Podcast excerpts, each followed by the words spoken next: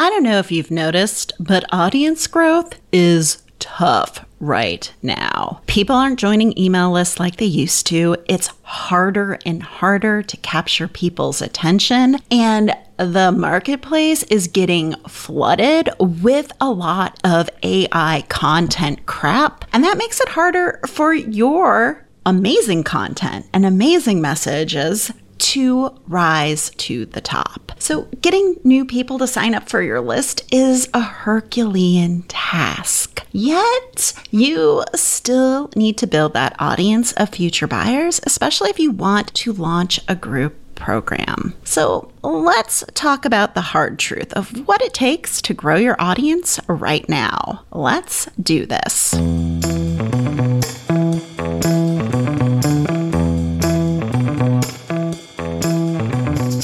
Get ready for the Rebel Uprising podcast, the only podcast dedicated to business owners who feel overlooked for their expertise, skills, and experience. Let's claim your expertise and turn your complex ideas into unmistakable messaging that grows your business. I am your host, Dr. Michelle Mazur, the author of The Three Word Rebellion and your Rebel Truth Telling Guide to Building a Business That Gets Noticed.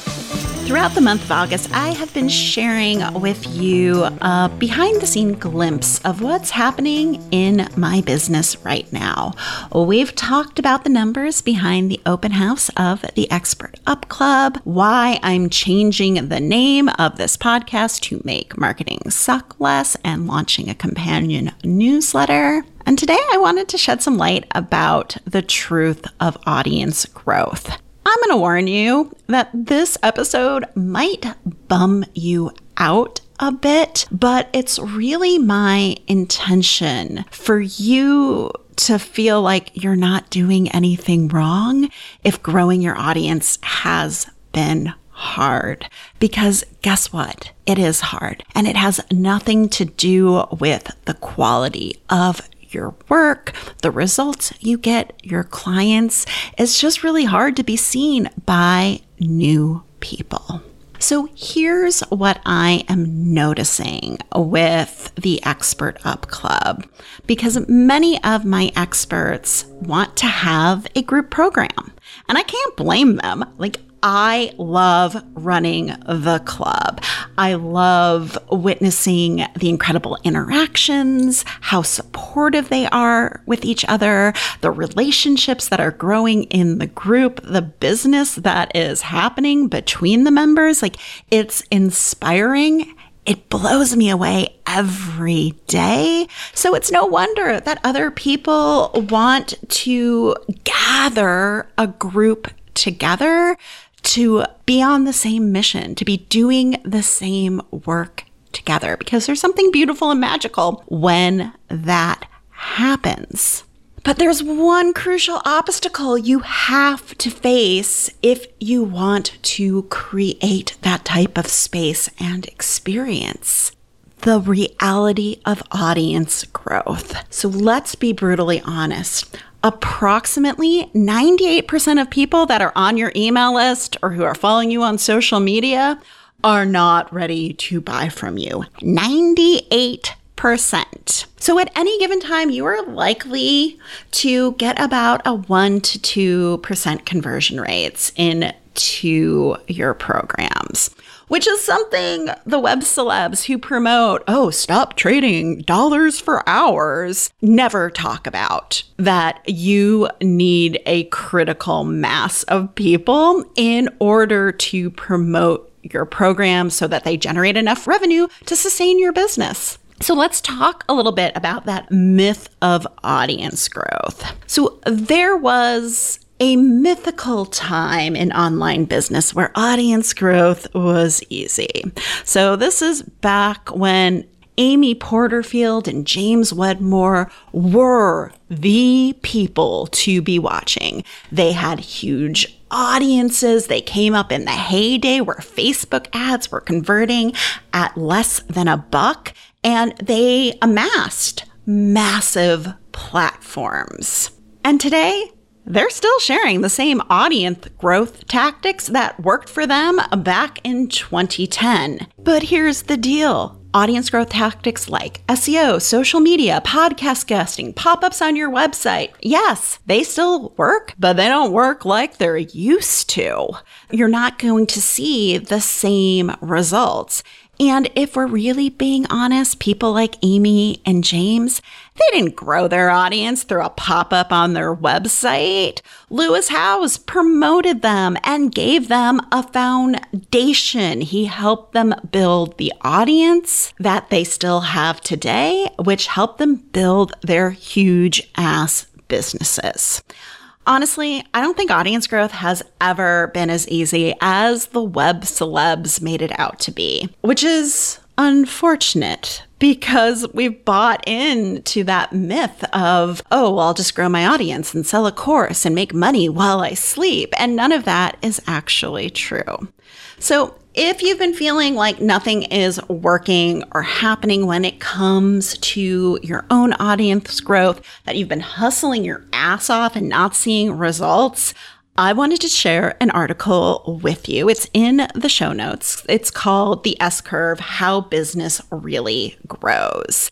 In this blog post, they posit it takes an average of 10 times of someone hearing you, seeing you before they act. I'm going to talk more about that in my own business in a moment. But before we dive into the hard facts about my own audience growth, let's take a quick break.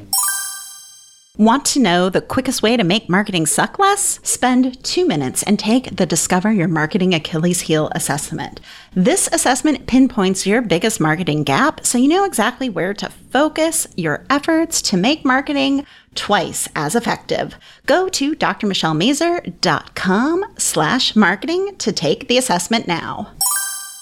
All right, we're back. So let's talk about my own journey with audience growth. And I'm going to warn you, this section might bum you out a bit. And that's okay. I really want to show you what the reality is. So if you're struggling with this, I want you to know it's okay because I'm struggling with it too. So I've been in business for nearly 12 years and I've had the privilege of being featured on over 60 podcasts. Now, some of these podcast opportunities came to me, especially after the release of the Three Word Rebellion book, while others were the result of me hiring a team. I worked with Bridget Lyons over at Podcast Ally to pitch me for podcasts. And podcast guesting can help you get clients. But if you're expecting to be on a podcast and see a massive amount of email subscribers from that podcast, mm, that's really not how it works. It is a long game because it's that dang S curve again that they talked about in the article. Because if you hear me once on a podcast, you might think, oh, she's interesting. She has some good insights. I like her. And then do nothing. You move on to the next podcast or cleaning your cat's litter box or whatever. Then they hear me on eight more podcasts or see my post on LinkedIn or stumble upon one of my own podcasts. And by the 10th time, they finally take some action and think, oh, maybe, you know, I'm going to check her out. So, yes, the podcast interviews I have been on have paid off. They have led to one on one clients. But if you're thinking you're going to see an immediate bump from podcast guesting in your audience growth, that's not how that works anymore. I'm not really sure if that's how it ever worked, but it is still valuable to be on those shows. A, you're building your brand awareness. B, you're meeting a potential collaborator in the host. Who knows where those relationships can lead? All right, so 60 podcasts. I've also successfully sold almost 6,000 copies of The Three Word Rebellion. And when I looked up that stat, it fucking floored me. Most traditionally published books are lucky if they sell a thousand copies. So being able to get the book in so many hands has been amazing for my business. a book for me was a really great way to combat the S curve because people buy books and then that book takes up physical space. They see it, they might read a chapter or two. Then a month later, they come back and start doing some of the exercises and then they get distracted. And six months later, they come back to the book. And then one day they're like, Ooh, yeah, I really need to, you know, get this messaging dialed in. All of a sudden, they're on my email list, they're listening to my podcast, and then they might be working with me, right? So that book has been awesome. And then finally, let's talk about social media. On LinkedIn, I have accumulated almost 3,000 followers. On Instagram, I have gathered 6,500 followers, and I have about 1,600 people following me on threads right now. So I have put a tremendous amount of effort into growing my audience. And I know I was doing that on multiple platforms and I preach against that, but I was all in on Instagram for a really long time. And then when they started doing all the short form video content shit, I just couldn't do it. So I moved over to LinkedIn, and that has been my focus. I'm not telling you my numbers to make you go, wow, she has a big social media following, and that makes her credible. It does not. I'm telling you this because the next number I'm going to talk to you about gives you some context even with selling so many books and having a pretty decent following on social media, my email list stands around 2,600 people. That's it. 2,600. You would think, people think I have the much bigger list than I do. I do not. I'll admit I clean the list regularly and boot people off who aren't opening emails. But I know because of that 26 hundred number, I'm reaching a point where I feel like I have exhausted or almost exhausted my potential client base for the Expert Up Club. So I've got to focus on audience growth. And I've got to do some unconventional things. So I'm doing things like lead magnet swaps. Because being in business for 12 years, I know some really awesome people who are doing great work. And I'm excited to introduce them to my email community. Because I would rather be promoting folks who don't have the biggest platform but are amazing at what they do to my community so they're not getting duped by the web celebs. That's why I am doing it. It feels very aligned with my mission.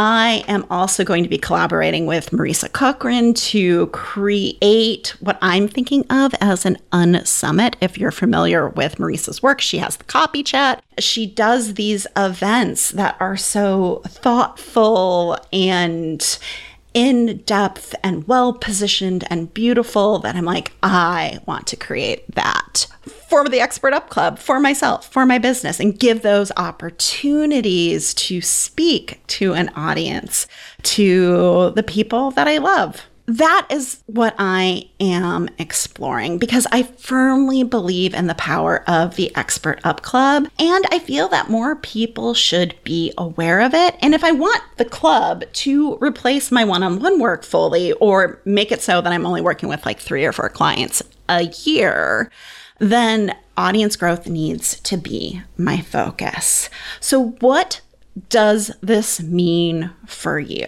So here's what I'm seeing with my clients, my colleagues, members of the club that if you want to have a group program, a community, a membership, a course where you're serving more than just one person at a time, you need the audience size to support it. And it all goes back to that statistic that 98% of people aren't ready to buy from you yet. So if you have 200 people on your email list, you can realistically expect only two to four individuals to sign up for your program. That's it. And then the second launch, if you're not growing the audience, you probably won't even get that level of sales again. So, in my opinion, if you want to have a group program, create it. They are wonderful things to put out into the world. And it's so amazing to gather people.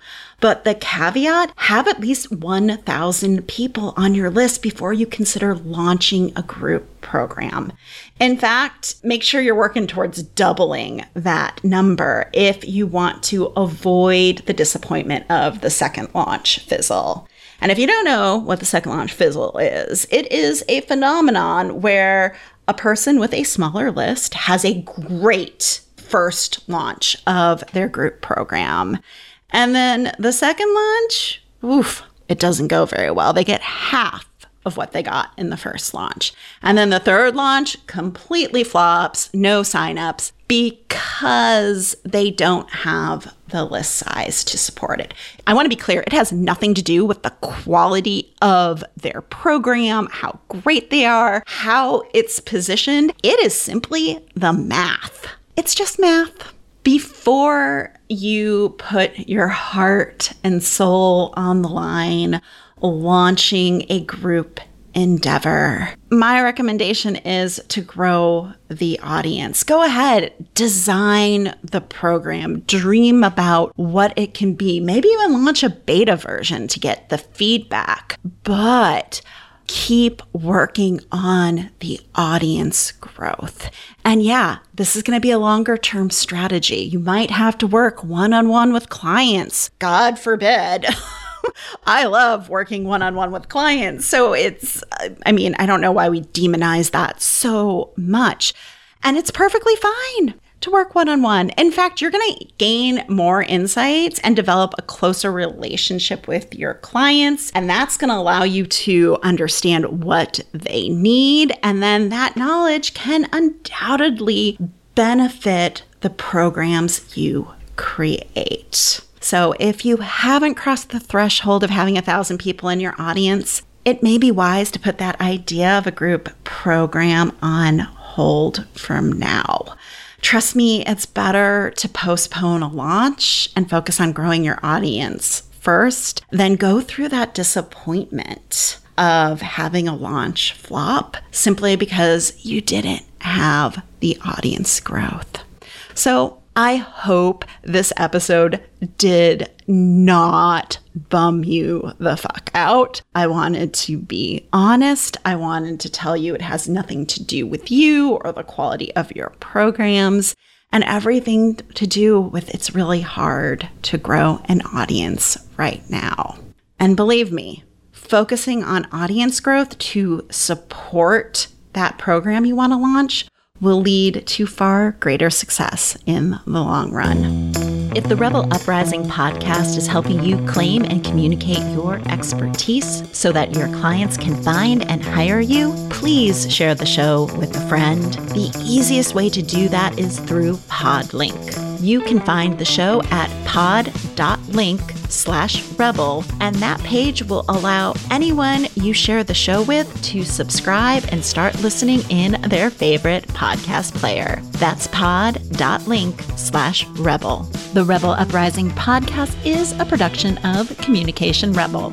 Our production coordinator is Jessica Gully Ward of Juggling Logistics. Our sound engineer is Stephen Mills. Rebel Uprising podcast is recorded on the unceded traditional land of the Coast Salish peoples, specifically the first people of Seattle, the Duwamish people, original stewards of the land, past and present.